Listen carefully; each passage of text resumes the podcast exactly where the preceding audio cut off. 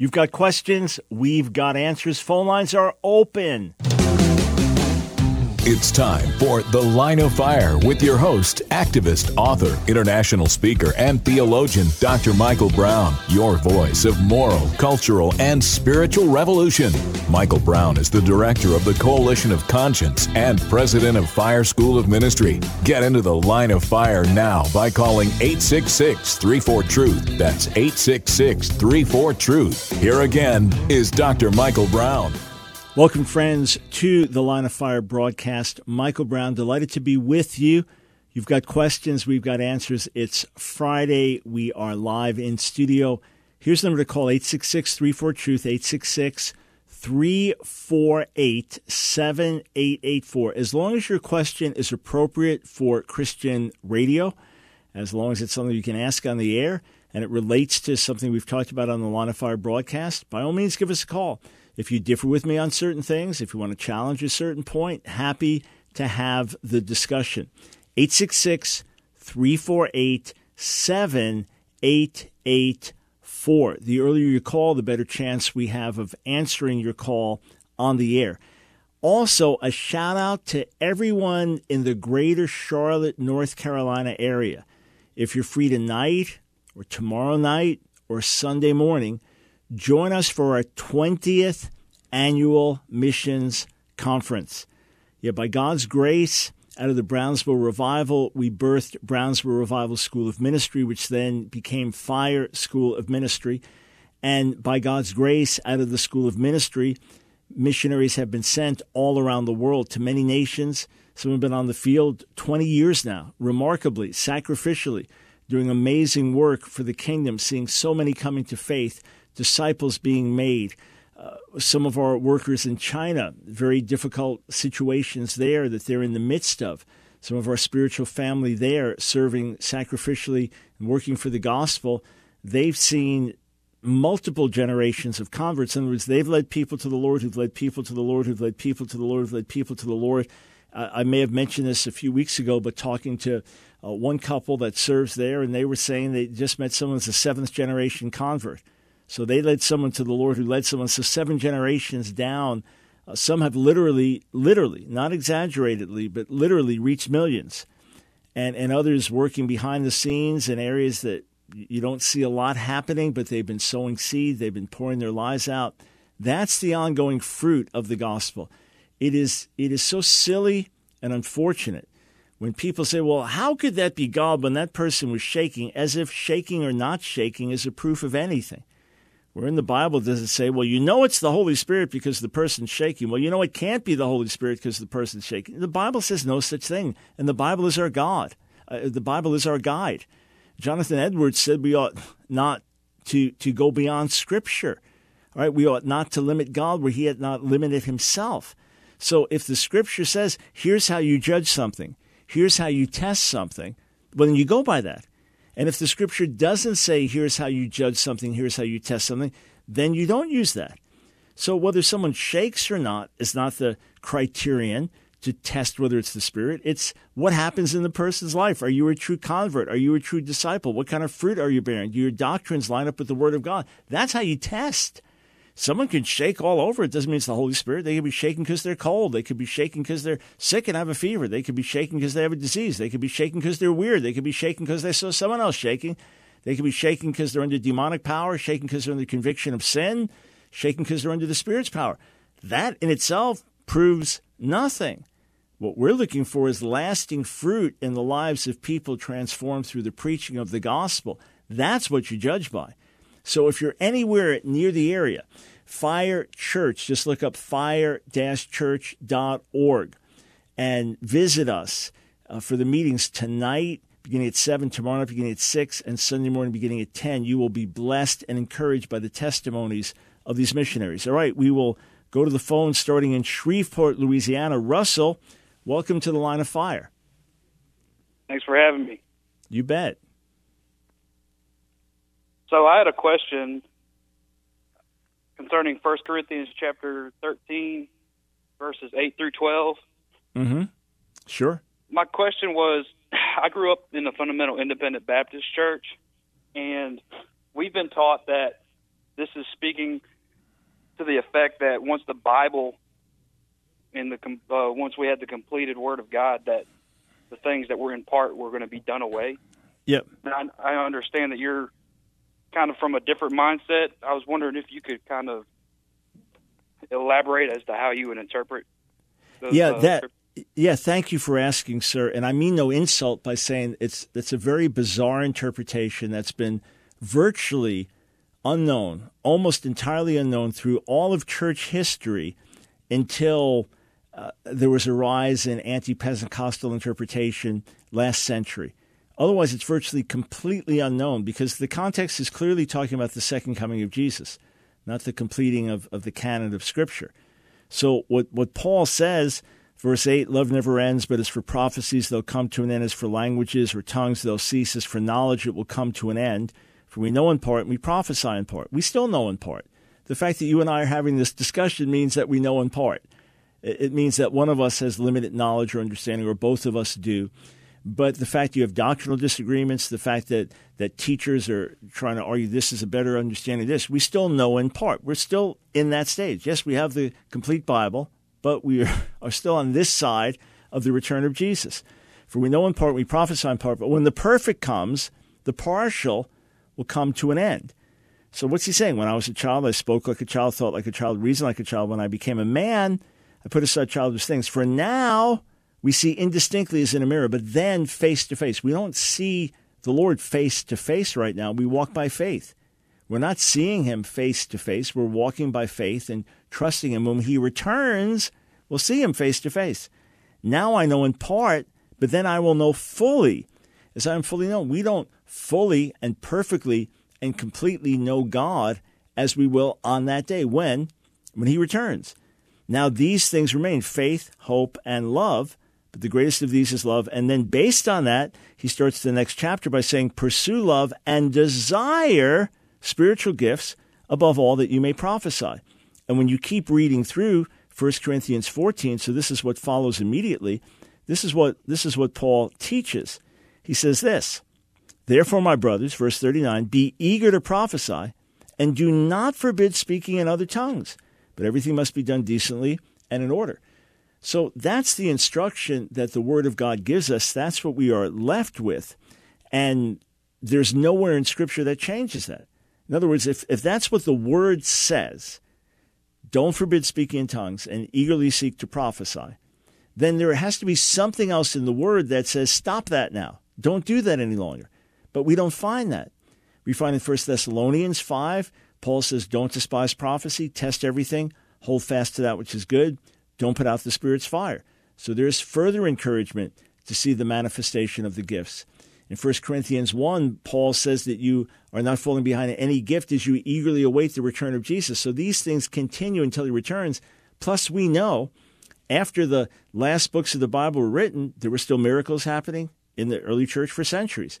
Demons being cast out, people being healed, the dead being raised. In the fourth century, going into the fifth century, Augustine didn't believe in divine healing for today and the gifts for today until they documented more than 70 miracles in two years, including people being raised from the dead. And he said, Hey, my theology was wrong. So God's continued to move all these years. And, and you'll, you'll hardly find any serious commentator today that interprets that saying when the Bible, when the canon is complete. And, this, and that was the last thing in Paul's mind in writing it. He's writing about seeing the Lord face to face and we have these things until that time. So uh, that's how I would answer it. And if you have a follow up question, feel free to go ahead.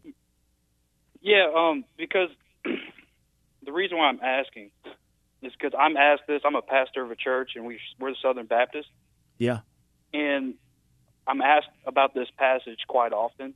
Yeah. And I just wanted to get a different point of view. Now, my follow up question would be when I was younger, I was taught that when it says when we now we see through a glass darkly, but then face to face, they would cross reference James chapter one, where it refers to the Word of God as a as a mirror or as a mm-hmm. glass. Yeah. And and they would but, try but, to. But but who do you see in that mirror? You see yourself. You don't see the Lord right. face to face, right? You see the you see I yourself. You. Yeah. Yeah, so so here's the question: Do we still know in part, or do we have perfect knowledge? We still know in part. Do we see the Lord face to face? No. And my, the, my bigger issue is when Paul, in this next chapter, says, "So what remains? Faith, hope, love. Greatest is love." Now, based on love, pursue love and pursue the gifts.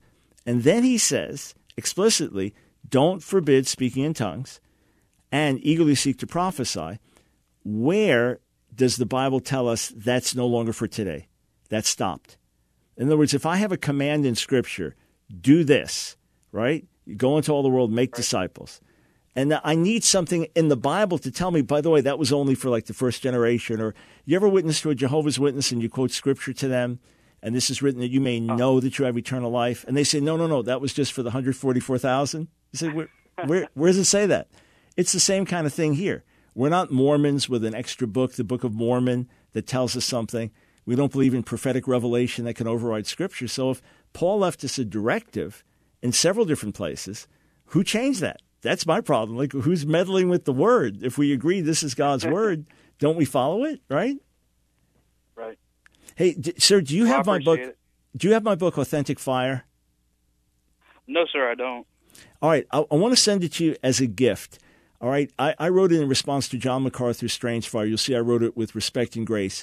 But there's a chapter in there called Sola Scriptura and therefore charismatic. All right, so I, would love for you to take a read. Right. So stay right there, Pastor, and uh, Danny's going to get your contact info, and we'll send you a copy of Authentic Fire, my gift to you. Hey, Patrick, thank you for your gift on YouTube. Much appreciated. Uh, let's go to Houston, Texas. Io Welcome to the line of fire. Hi, Dr. Brown. How are you doing? Very well, thank you. Excellent, excellent. I enjoy your show, and I absolutely love your book on hyper grace. And um, I've got a question about what it means to believe in, to have belief in Christ. How did the original Jew understand uh, what it is to believe? I've been hearing different pastors saying uh, to believe in Christ means to obey Christ, uh, versus to believe in Christ means to believe that He is the Son of God and He came and He died, and that's what gets you saved. What, what, what's the difference between both? Because I'm having a hard time understanding the fact that okay, we believe in Christ that He's the Son of God, we get saved, but then we have to maintain our salvation through obedience. Got it. All right, let me so, let me respond to that, sir, on the other side of the break. And thank you for the kind words. We'll be right back. Phone lines are open 866 348 7884.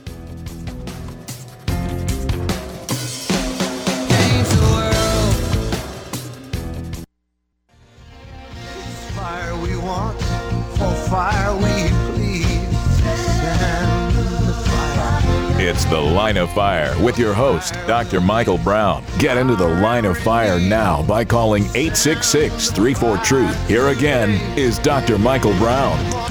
Thanks, friends, for joining us on the line of fire, 866 34 Truth. So, Io, uh, back to your question about what it means to believe in Jesus. First, there is no notion that would have been in, an ancient Jew's mind that it was simply some type of intellectual assent, that it was simply acknowledging a, a concept and, and saying, okay, I, I intellectually affirm that to be true. Uh, faith is a matter of trust, faith is a matter of dependence. Faith is, is a matter of throwing yourself upon someone for, for mercy and grace and help. It, and, and it would be pretty much like this. There's a, you're in a burning building and there's there's a, a rope that's dangled down uh, in front of you. Uh, a fire truck has, has got you know a ladder way up there, and there's a rope that's dangled out to you. And it's just you got to just trust us, man. Just jump out and grab hold of that rope. I don't know if it's going to sustain me. I mean, you're literally trusting what the fireman's saying and, and the integrity of that rope.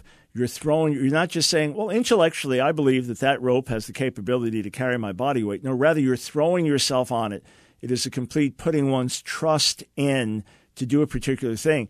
In this case, we are putting our trust in Jesus to save us from our sins, to forgive us, and to bring us into right relationship with God. That cannot be done without a heart of obedience. In other words, you cannot say, God, save me from my sins and make me your child if your intent is just to continue in sin. So a saved life is a changed life. It's not perfectly changed. We're still in this world and, and we're, we're growing every day in the Lord. But in point of fact, it is a, a trust to save us from our sins and to bring us into the family of God.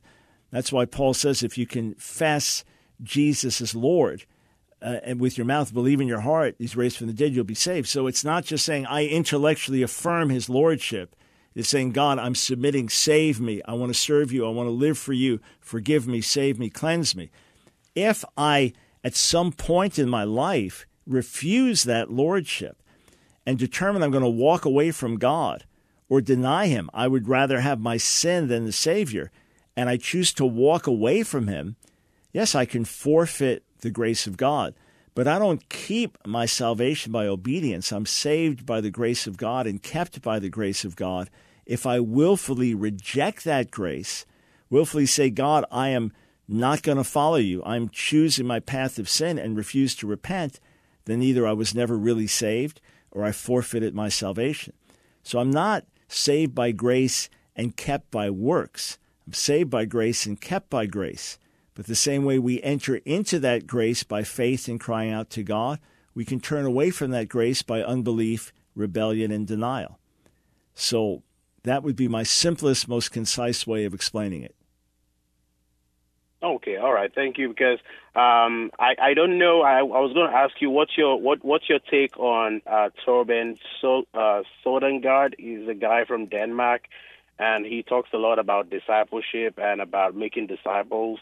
And um, at times they felt that, well, Jesus said we should go make disciples, and if you're not making disciples, uh, you're disobeying Jesus, and that means that um, you're not obeying Jesus, which means you're not saved. Yeah, so, I don't know. Yeah, uh, let me. Yeah, let me just say this because that's it's kind of a second question, and, and I, I, do want to get to to, uh, to other callers. I've, I spent a couple hours with Torben a, a, few months back, and to my knowledge, he does not preach that. If someone can correct me on that, that's great. But to my knowledge, he does not preach that if you are not engaged in the Great Commission, you're not saved. But all of us, on one level or another, either praying for the lost or seeking to be witnesses to the lost or seeking to live godly lives that can be a good example or giving or witnessing, all of us should have God's heart and want to see people come to faith. But how that's worked out in all of our lives is going to be very different depending on where we are and what our life calling and situation is. Hey, thank you, sir, for calling. 866 34 Truth. Torben, by the way, is in the States, and uh, 700 Club has aired a story about the battles that he's faced in Denmark and his hope to get citizenship here in America. All right, we go to Stephen in Tampa, Florida. Welcome to the line of fire. Hey, Dr. Brown, how have you been? Uh, doing well, thanks. Having a great time meeting with our grads these days and looking forward to our missions conference this weekend. Awesome. Hey, I got a question. Um, I've spoken to you before many times, and uh, I've said I'm in seminary down here in Florida, and I'm in a lot of theology classes right now. And right now, I'm in a theology of salvation. And our first class, uh, we've been talking about the end of Romans 7 and the beginning of Romans 8, the first verse. Yeah. And uh, we listened to a commentary by John Piper, and he said in his dialogue that there is theologians who believe Paul did not write the end of Romans 7, leading into Romans 8 1. He, he didn't drop any names, but I wanted to get your uh, take on that if you've heard that before and um, because I don't see how somebody could come up with that conclusion because it seems like Paul's talking about himself.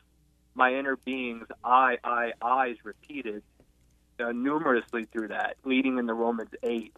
And I don't see how somebody could say that's not Paul. Right. So it, it would be the argument would be that uh, someone inserted the words as if it was Paul. All right.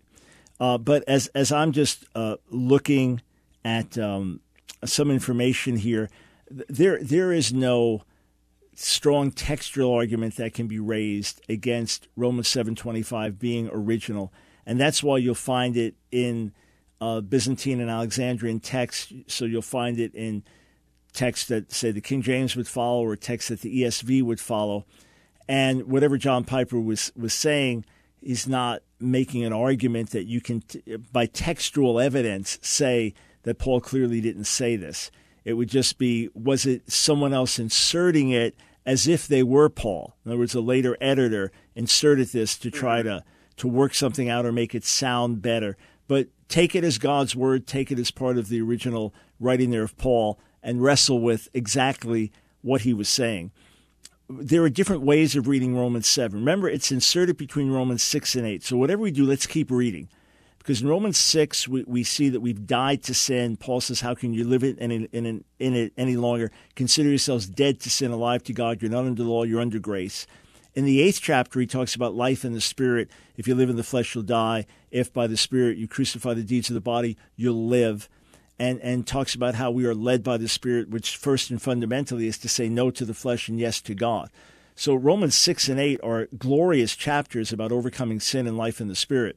Some read Romans 7 as saying, oh, okay, in the midst of this, the fact is our general pattern is the things we want to do, we, we don't do, the things we don't want to do, we do.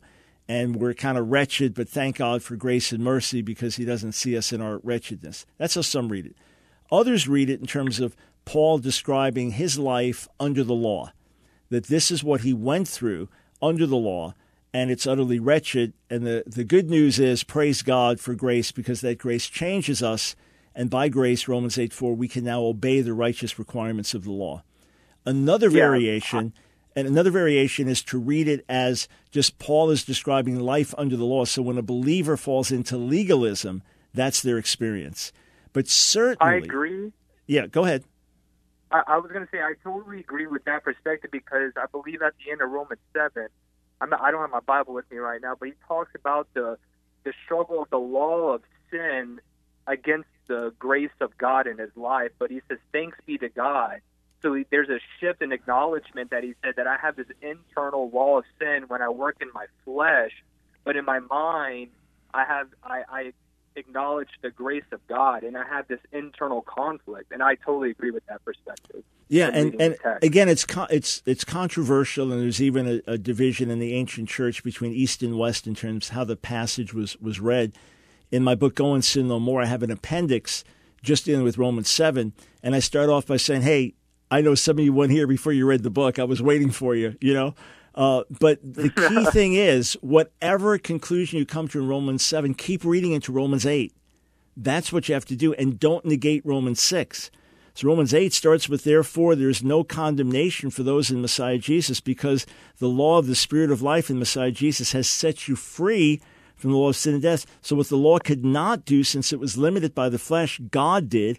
He condemned sin in the flesh by sending his own Son in flesh like ours under sin's domain and as a sin offering, in order that the law's requirements would be accomplished in us who do not walk according to the flesh, but according to the Spirit. So in ourselves, we will fall short. In ourselves, we are slaves to sin. And under the law, our sin is highlighted. Under the law, don't covet just makes me want to covet and, and, and shows me how covetous I am. But thank God we've died to that and we are now renewed by grace. God forgives us based on what the Messiah did and gives us a new nature so that by his grace we can overcome and lead godly lives. Now, there's always the aspect of recognizing that we fall short of God's perfection. So, on a certain level, we can relate to, I want to do this and don't, I don't want to do this and do. But the overall pattern of our lives is not that. The overall pattern of our lives is we're not living the way we used to live. We're not living for the devil. We're not living for the world. We're not living for the flesh. We're, we're not out partying and carousing and, and raping and pillaging and doing all kinds of crazy things. We're seeking to honor the Lord. We're in the Word. We're praying. We're, we're worshiping with other believers. We're trying to raise our families in godly ways. We're not who we used to be because of the grace of God. So, whatever you do in Romans 7, keep reading into Romans 8 and then go back and reread Romans 6. Thank you, sir, for the call. Enjoy your seminary studies. Hey, friends, if we are a blessing to you, stand with us. Help us reach more and more people more and more effectively. Just $10 or more per month, you can be a Patreon partner, plus get two bonus videos each week. So go to patreon.com forward slash ASKDR Brown. Patreon.com forward slash Ask Dr. Brown. We'll be right back.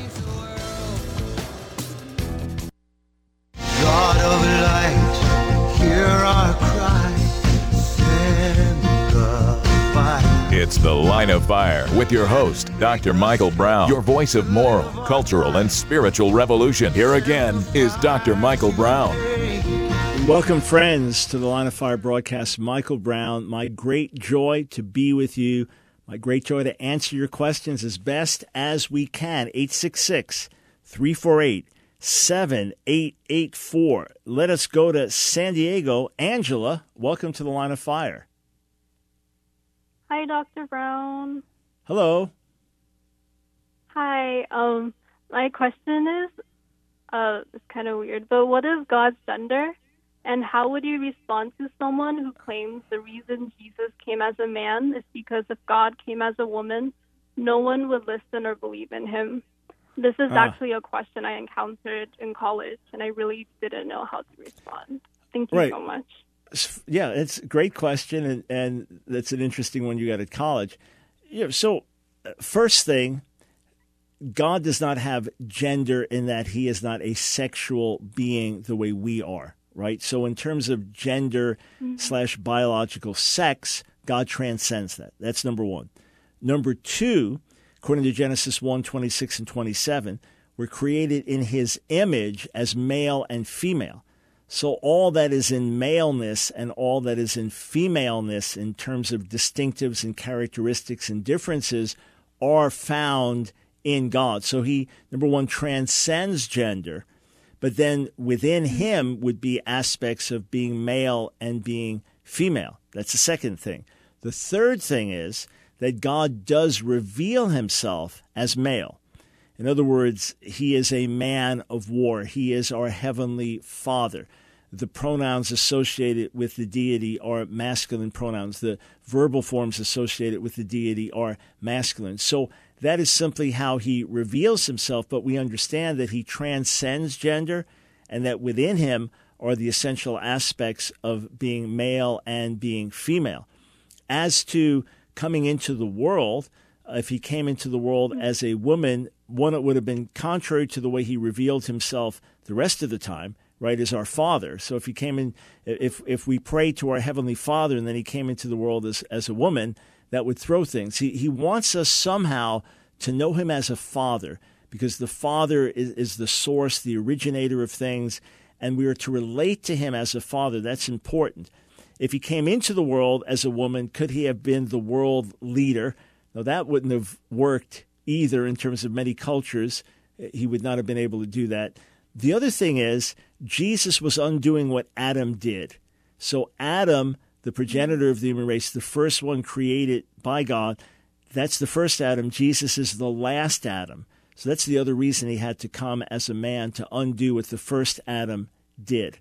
So there's a bit of a cultural truth to it that it would have been harder to, to listen to a, a woman in the ancient world than a man, uh, especially in many parts of the world, same to this day in certain parts of the world.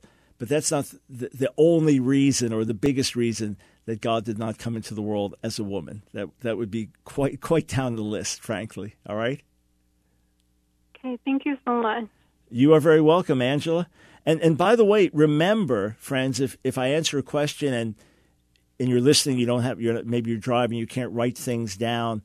Everything's posted on our YouTube channel.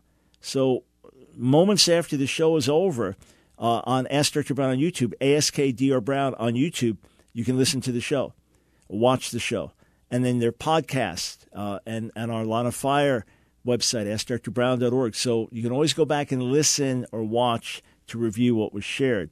Um, okay, let's go to Thomas in Trinidad. Thanks for holding and welcome to the Line of Fire.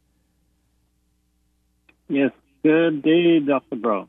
Good day. Um, my my question is pertaining to the Greek word that was penned uh, during the time of the apostles. Um, the Greek word is found in Matthew twenty-seven forty-two and twenty-seven thirty-two, and, and several other scriptures, and it is the word stauros. Now, I don't know anything in Greek, so you may be able to help me. So this word, I know that though I don't know languages, I know that sometimes um, you can't just copy and paste and think, well, you can Google the right meaning of a word. Right. So right. this word "taros," at the time when the um, Matthew, for instance, penned these words using this ancient um, language, in conveying that exact thought in my mind, what would be the best word that would describe that word "stauros"? Is it cross or is it something else like takers? Because we're seeing uh, several meanings. Can you Yeah, so- enlighten me in that? Yeah, so the, the, the Greek word stauros does have uh, several several different potential meanings uh, because there were different methods of crucifixion. Uh, some have called it the execution stake. Some would translate it. It's it's primarily translated as as cross, and it certainly included that. All right. So, for example, if if I'm just um, uh, if I'm just looking at, at the, the lexical evidence, right? Uh, looking at the different dictionaries. Uh, so one uh, one says it's literally a cross, an instrument of capital punishment. Uh, most of the major ones that I'm looking at, cross. In broader usage, it could be an upright pail or stake. So in in the ancient Greek world, the word had a broader meaning and it was an execution stake. Specifically in New Testament usage, because it, it pointed to how Jesus was crucified and dying on the cross, it's proper to translate it as cross. I don't get hung up if someone suggests that it would be better to translate with execution stake. Uh, you know, Jehovah's Witnesses try to make a big point to that. There's really no big point to make because evidence does point to, to a, a cross like figure that Jesus was crucified on or a T type figure that he was crucified on. Uh, one Jewish translation, Messianic Jewish translation, translates with execution stake, but the vast majority translate with cross, and most of the Greek dictionaries for the New Testament will tell you cross is the most accurate word to use there. But it does it does speak in the ancient world of several different types of of, ways that someone could be crucified: execution stake, uh, single stake, cross type stake. All of those are applicable. And that's why you see Well, the vast because, uh, majority of translations translate with cross. Because um, my my reason is one is that um, some of the major places that I examined said that during the fourth century, the word stauros was changed in meaning. Um, so before it meant one piece of timber with and never having two pieces crossing at any angle. And uh, during the fourth century, then Yeah, where, where did you get where did you get that information, sir? I, I got that from um, Vine's dictionary was one. And Vine Oh, said oh. that it, that it changed in the fourth century, that it didn't originally mean cross. That was in Vine's. Yes, the Vine. Okay, got it. Yeah, because I'm just looking at. I mean, uh, I've studied it. I've studied it in years past, but I'm just looking at a bunch of, of major lexicons, a bunch of major dictionaries, New Testament, and they're all saying that cross is the best way to to render it. Yeah, no, it may be the best today. I, I, I get that, but back then they may have had a different meaning towards them. That is what Vine was saying. The, the meaning of that word "stauros" never meant two pieces of timber crossing at any angle. It never meant that. Right, but but here's um, right, but here's here's the whole thing. Here's the whole thing. Since, since you did ask, and you know, languages are are in, in my in my field here. J- just to explain, when Jesus says you got to take up your cross or carry your cross, okay, that would specifically be talking about the cross beam, okay, um, that you would carry on your shoulder that would then be nailed to, so you'd have the, the, the, the long cross and then the one going across it. So hence the T shape. So that's the one you carry. You carry the cross beam on your shoulder to the place of execution. Sometimes you drag the whole thing, but always you carry the cross beam. But that, that meaning of cross is, is would have the same meaning that we're using today. So I'm just saying that the, the idea that it meant something totally different than it was not speaking of a T-shaped crossing got changed in the fourth century. I would strongly question that, sir, based on my study and, and my understanding of what the dictionaries say. And these, these are scholarly dictionaries by world's top Greek scholars. And if they're saying cross, the cross is not just ta- cross is something crossed. Okay, it's not just talking about one thing alone. The cross beam you carry would then be attached, and that whole thing could also be known as the cross. But hey, sir, I appreciate the call. I'm just giving you the dictionary evidence as best as I know it. But to repeat, outside of New Testament usage in the larger ancient Greek world, the word could also simply mean an execution stake, just an upright stake. It could mean that as well. That's why I don't fuss over an argument about how to translate it. All right, thank you for the call. I appreciate it. 866 34 Truth. We go to Charlotte, North Carolina. Paul, welcome to the line of fire. Thank you very much. You're um, very welcome. I just want to just say thank you for just making yourself available, Dr. Brown, and um, really a blessing to so many people. And I know that it takes a lot of time, and, and uh, a lot of people are very grateful. So thanks. My joy. Um, so awesome. So I wanted to just ask. I have someone that I love and trust, and they've really kind of downplayed the importance of the Old Testament, mm-hmm. and even even saying it's not needed uh, for study since we have the New Testament. Wow. Um. Yeah, yeah, but but recently I wanted to ask about that, but I wanted to ask ask also. Um, recently, I, I took part of a study on the the Old Testament covenants and how Jesus fulfills them. And recently, I feel like God gave me like a light bulb moment just about how like we're co-heirs with Christ, and like we receive the rewards of the covenant or the covenants. Uh, I'm not sure exactly how that works out.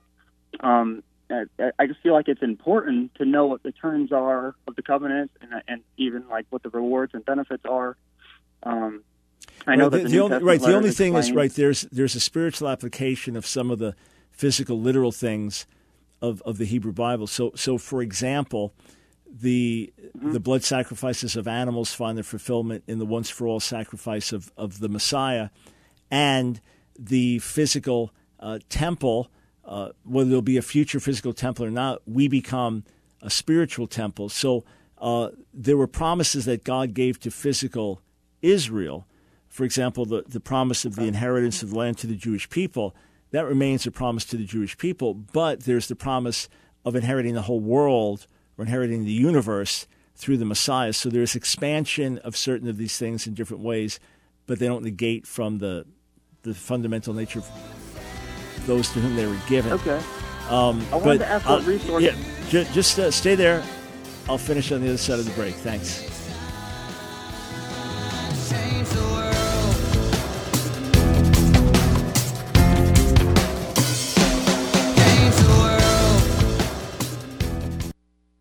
It's The Line of Fire with your host, activist, author, international speaker, and theologian, Dr. Michael Brown.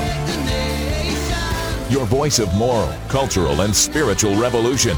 Get into The Line of Fire now by calling 866 34 Truth. Here again is Dr. Michael Brown. Uh, by the way, just looked at a comment on Facebook. Hardy Junk, why are you pro Noahide laws? Where'd you get that from, Hardy? I'm pro preaching Jesus to the nations taking the gospel of Jesus to the nations. I hope you're not listening to the lies that are being posted about me and the misinformation that's out there. Hope, hope you're not doing that. A- anyway, if you want to know what I believe about it, just on our channel, type in Noahide Laws or on our website, askdrbrown.org, type that in. It's like, oh, gosh. Anyway, okay, so um, Daniel, uh, excuse me, Paul in Charlotte, a useful book on the unity of the Bible is by Daniel Fuller, F U L L E R, Daniel Fuller, called The Unity of the Bible Unfolding God's Plan for Humanity. Uh, also, in my book, Hyper Grace, I have two whole chapters dealing with how terribly destructive and danger it is, dangerous it is to say we don't need the Old Testament anymore. it, it is like building a two story house, and once you finish the second story, you knock out the first. The whole thing collapses. The new is built on the old. There are hundreds and hundreds of references, direct quotes, hundreds and hundreds through the New Testament based on the old. Jesus doesn't fulfill, uh, excuse me, doesn't abolish the old, he fulfills. Paul says in 1 Corinthians 10, whatever was written beforehand, it's a warning for us. For uh, Romans 15, that, that it's all for our benefit. So you, you cut that out, you cut out the foundation, you cut out the roots, you cut out so much of what God's revealed there that it's then built on in the New Testament. That's a very serious error that almost always leads to heresy on a serious level. But useful book, The Unity of the Bible by Daniel Fuller, Unfolding God's Plan for Humanity. And then in my book, Hyper Grace, I have a couple of chapters dealing with the very serious error of, of saying we don't need the Old Testament. All right? Okay. Awesome. Thank you so much. Awesome. Thank you, sir. Appreciate it. You bet. 866 34 Truth. Let us go over to India. Ronit, welcome to the line of fire. Uh, good, uh, good day, sir, Michael Brown. It's really a privilege and an honor to speak to you, and your ministry has truly had a great impact even here when you're like in India. Thank you, sir. What part of India yeah, are you calling so from? Basically, where you are? Where I'm are you calling in from India? Bangalore. Bangalore. Okay, wonderful. Uh, Many Christians Bangalore. in Bangalore. Yes. Yes. So basically, my question is uh, surrounding the King James only controversy. Yes. Yes. Uh, so most of the debates and interactions that I've seen with uh, KJV only advocates usually surround textual criticism, manuscripts, and things like that.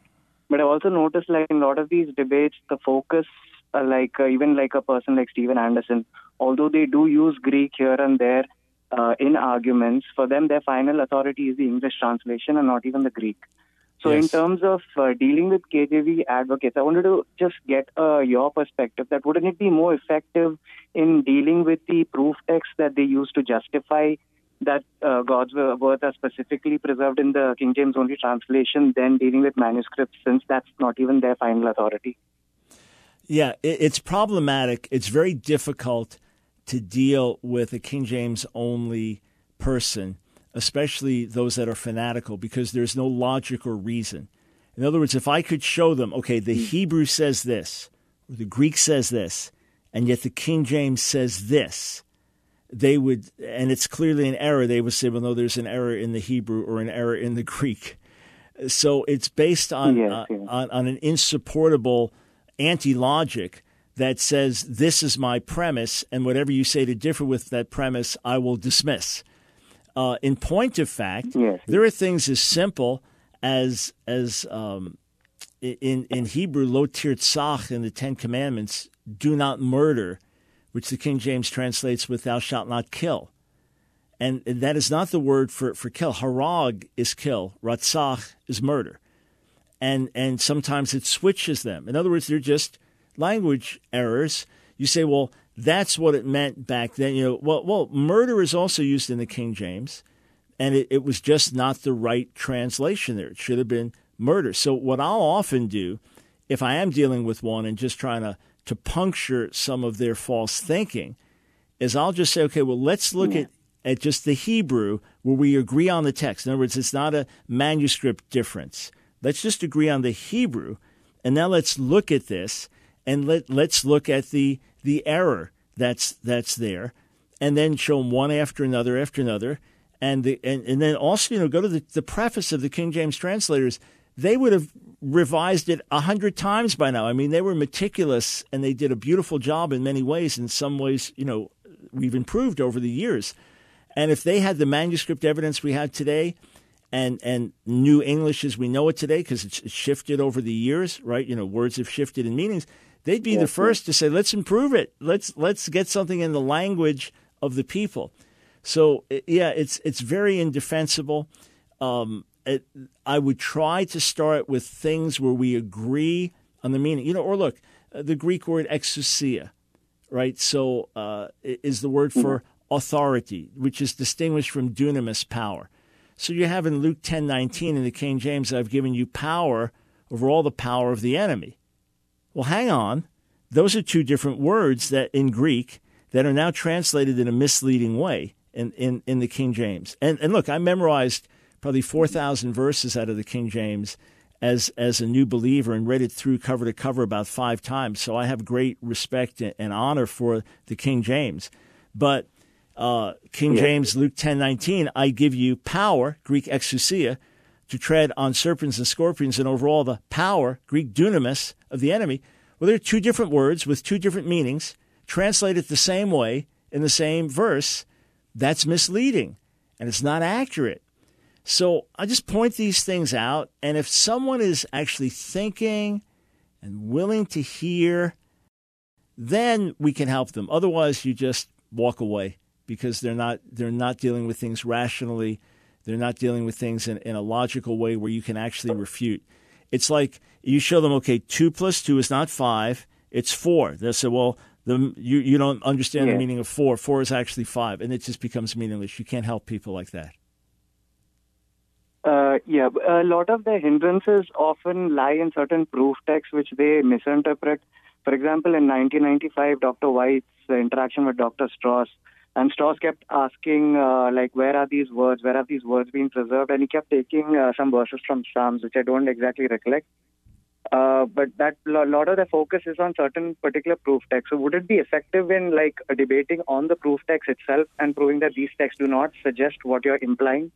Uh, Yes, that's that's a great strategy, sir. If someone will listen logically, in in other words, if they're saying, "Well, the Word of God is perfectly preserved," and it's it's like tried seven times in the fire, you know, Psalm twelve, and it's perfectly preserved. Yes, yes, where where is it? It's the King James. Okay, well, first thing, then you ask, well, where was it until the King James?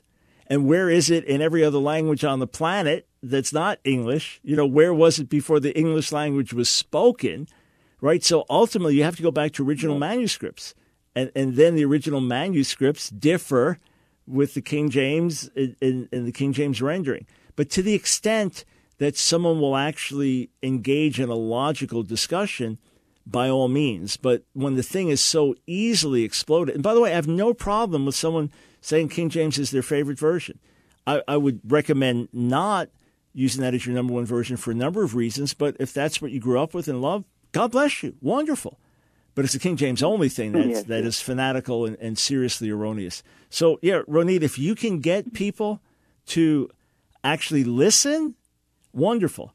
Uh, actually have, and, and if you can't get them to listen, maybe the others that are watching the debate, they can learn from it. Hey, uh, maybe I'll meet you in India one day. Great talking to you. Thanks so much. No, thank you. God bless you, Doctor. God bless.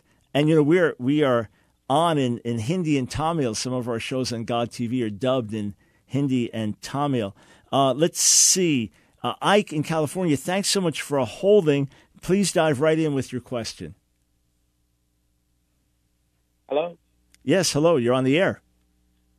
Oh, thank you so much, Mike, uh, Dr. Brown. I, I really enjoy your shows, and uh, I'm a great supporter. And uh, continue to do what you're doing. I'm really Thank you, support sir. what you're doing for the Lord. Much appreciated. So uh, the, question I have today is, uh, I do this um, on Saturday morning. We go out to share the gospel with people on the street. Yeah. Um, and we've been doing this for a while, and I just wanted to know what's your thoughts on sharing the gospel with minors? Like sometimes we meet minors, and I'm I'm actually a little bit on the edge to, because you know this is California, and you know how it is with this, you know, with people on the edge here. I don't. I want to respect parents, but at the same time, you know, I understand as the Bible says, hell is the real place. Jesus Yeah, is the end, well- and I want to make sure people understand that. What I would do my best to do, Ike, and just just ethically. Um, and by the way, I've, I've I wanted to get your call before we're done. I've only got a minute. All right, so I apologize if I'm short, but thank you for the kind words and the support. Uh, in short, if I'm witnessing to, I, I would not if if I was a Christian parent and there was there was a Muslim that was talking to kids in the area and and starts talking to my kid without me knowing it and trying to influence them to change their beliefs, I would obviously have a, a problem with that. You know, his seven year old kid, and yeah, he keeps talking to me each week. So, what I would do is if there's a child and they're interested, they want to, well, what is this? God? Or I heard about Jesus? Or, or is there a hell? What? Well, I heard about that. What is that? Or do good people go to heaven? How do I go to heaven? Say, well, let's let's go get. Do you live with your mommy or your daddy? Let's go talk to them and see if they want to talk more, or if, if not, if they'll let you come to classes and, and get parental permission, just ethically, to keep reaching out. And if you have the opportunity to share with them and they're interested, say, okay, let's let's pray. We can pray, but we want to talk to your mommy or your daddy. And then either get the parents' blessing to continue or bring the parents along. May the Lord bless you as you go.